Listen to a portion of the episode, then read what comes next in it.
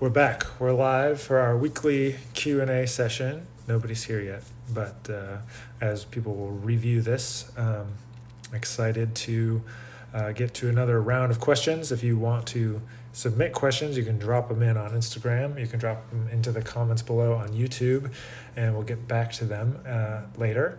Um, thanks for being here. And uh, we're just going to go through some questions. I usually put out What's up, Mike? Good to see you, man. Are you still on tour with, uh, was that Hamilton? Or you, you were doing that? I know I saw. Are you still doing that?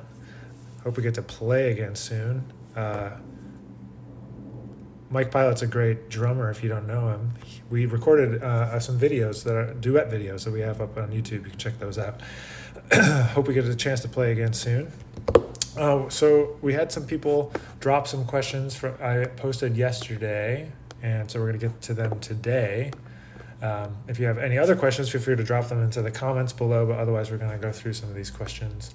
Uh, some of them are trombone related, and some of them are otherwise related. Thanks for being here, Chris. I see you.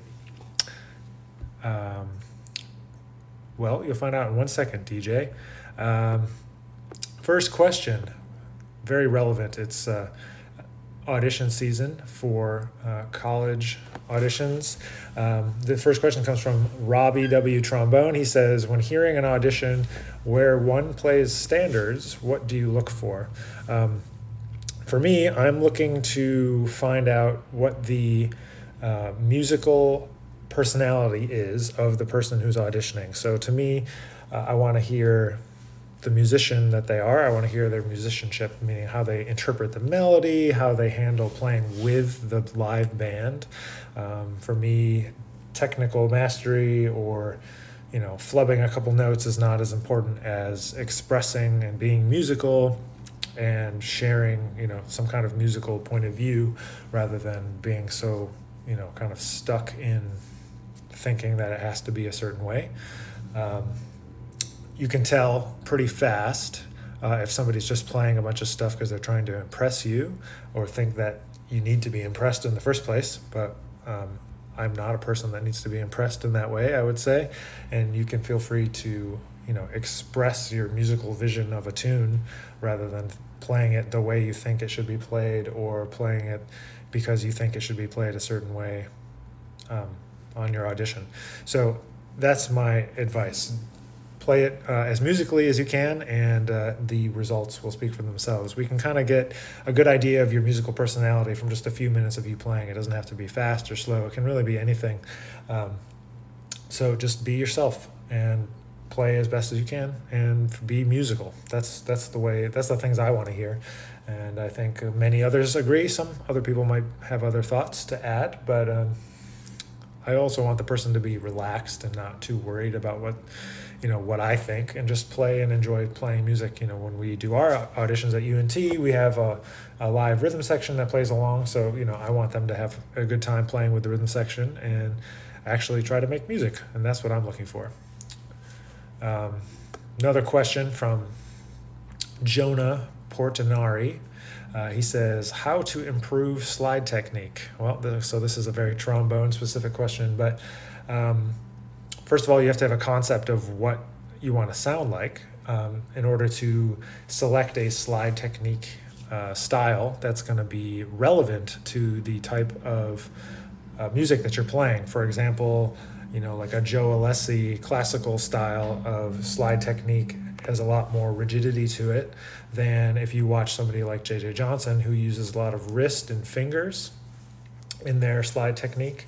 Um, I have a couple videos on YouTube about slide technique, and if you want to go more into it, I would recommend sending you over there rather than uh, me explaining it here. Um, that it's more detailed on those videos anyway. But the short answer for jazz slide technique is to use fingers and wrist, and uh, less less arm.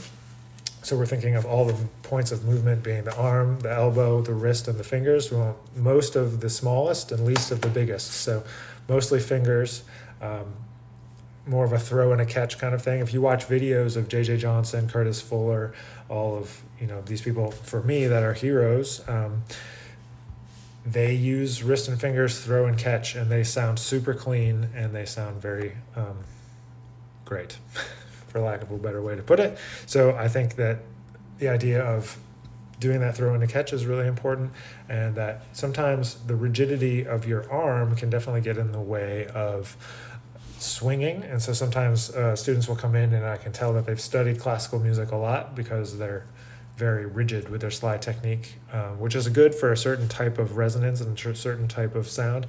But if you're trying to play jazz and swing, I definitely think having a little bit more of that throw and catch will enable you to uh, swing a little harder and play the style a little better, have more of a flow to the eighth notes rather than being so kind of choppy. Let's see. Some other questions. Feel free to drop in questions down here on the Instagram. Uh, if you have a question, but I do have some that we pre-prepared here from Gil Evans Project, Ryan Truesdell. Any articles coming out soon? Uh, yes, we worked on an article for Downbeat Magazine.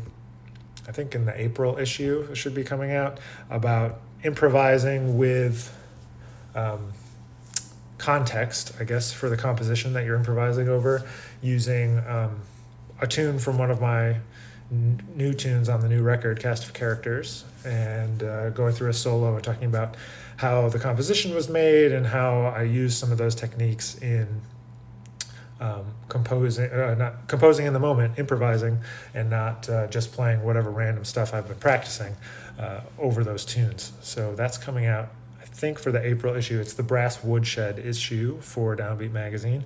So uh, be on the lookout for that. Uh, let's see, slide technique. We talked about that. And then here's another question this is from Pop Filter. I think this is a spam message. Do you need help submitting music? No, I don't. Thank you, though.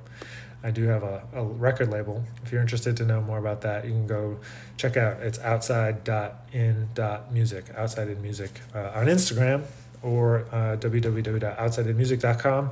And uh, it's a company that does artist services in addition to uh, releasing records, and we're also a media company, meaning we try to promote content, artists to create content and help them with all that creation. And we do social media management and a bunch of other things. So if you want to check that out, it's uh, at Outside in Music on Insta or go to outsideinmusic.com.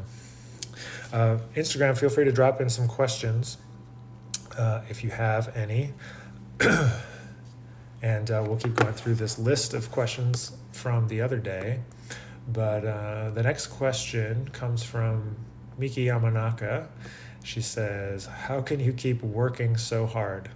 Um, I don't know. I just, I guess that just uh, is in my DNA to just keep on working. I like the feeling of building something and uh, I like to be involved in lots of things, and it's just always been who I am and how I am. And since I was a kid, you know, always having bands and projects and writing music and feeling like I wanted to be involved in as many different musical areas as possible and just a whole bunch of different things. But um, maybe it's to my detriment to be so uh, involved in so many things and being busy and all the time and stuff like that. But to me, it's just part of who I am. And uh, so I guess that's why I keep working so hard. I guess it's also because I just feel like I haven't arrived yet.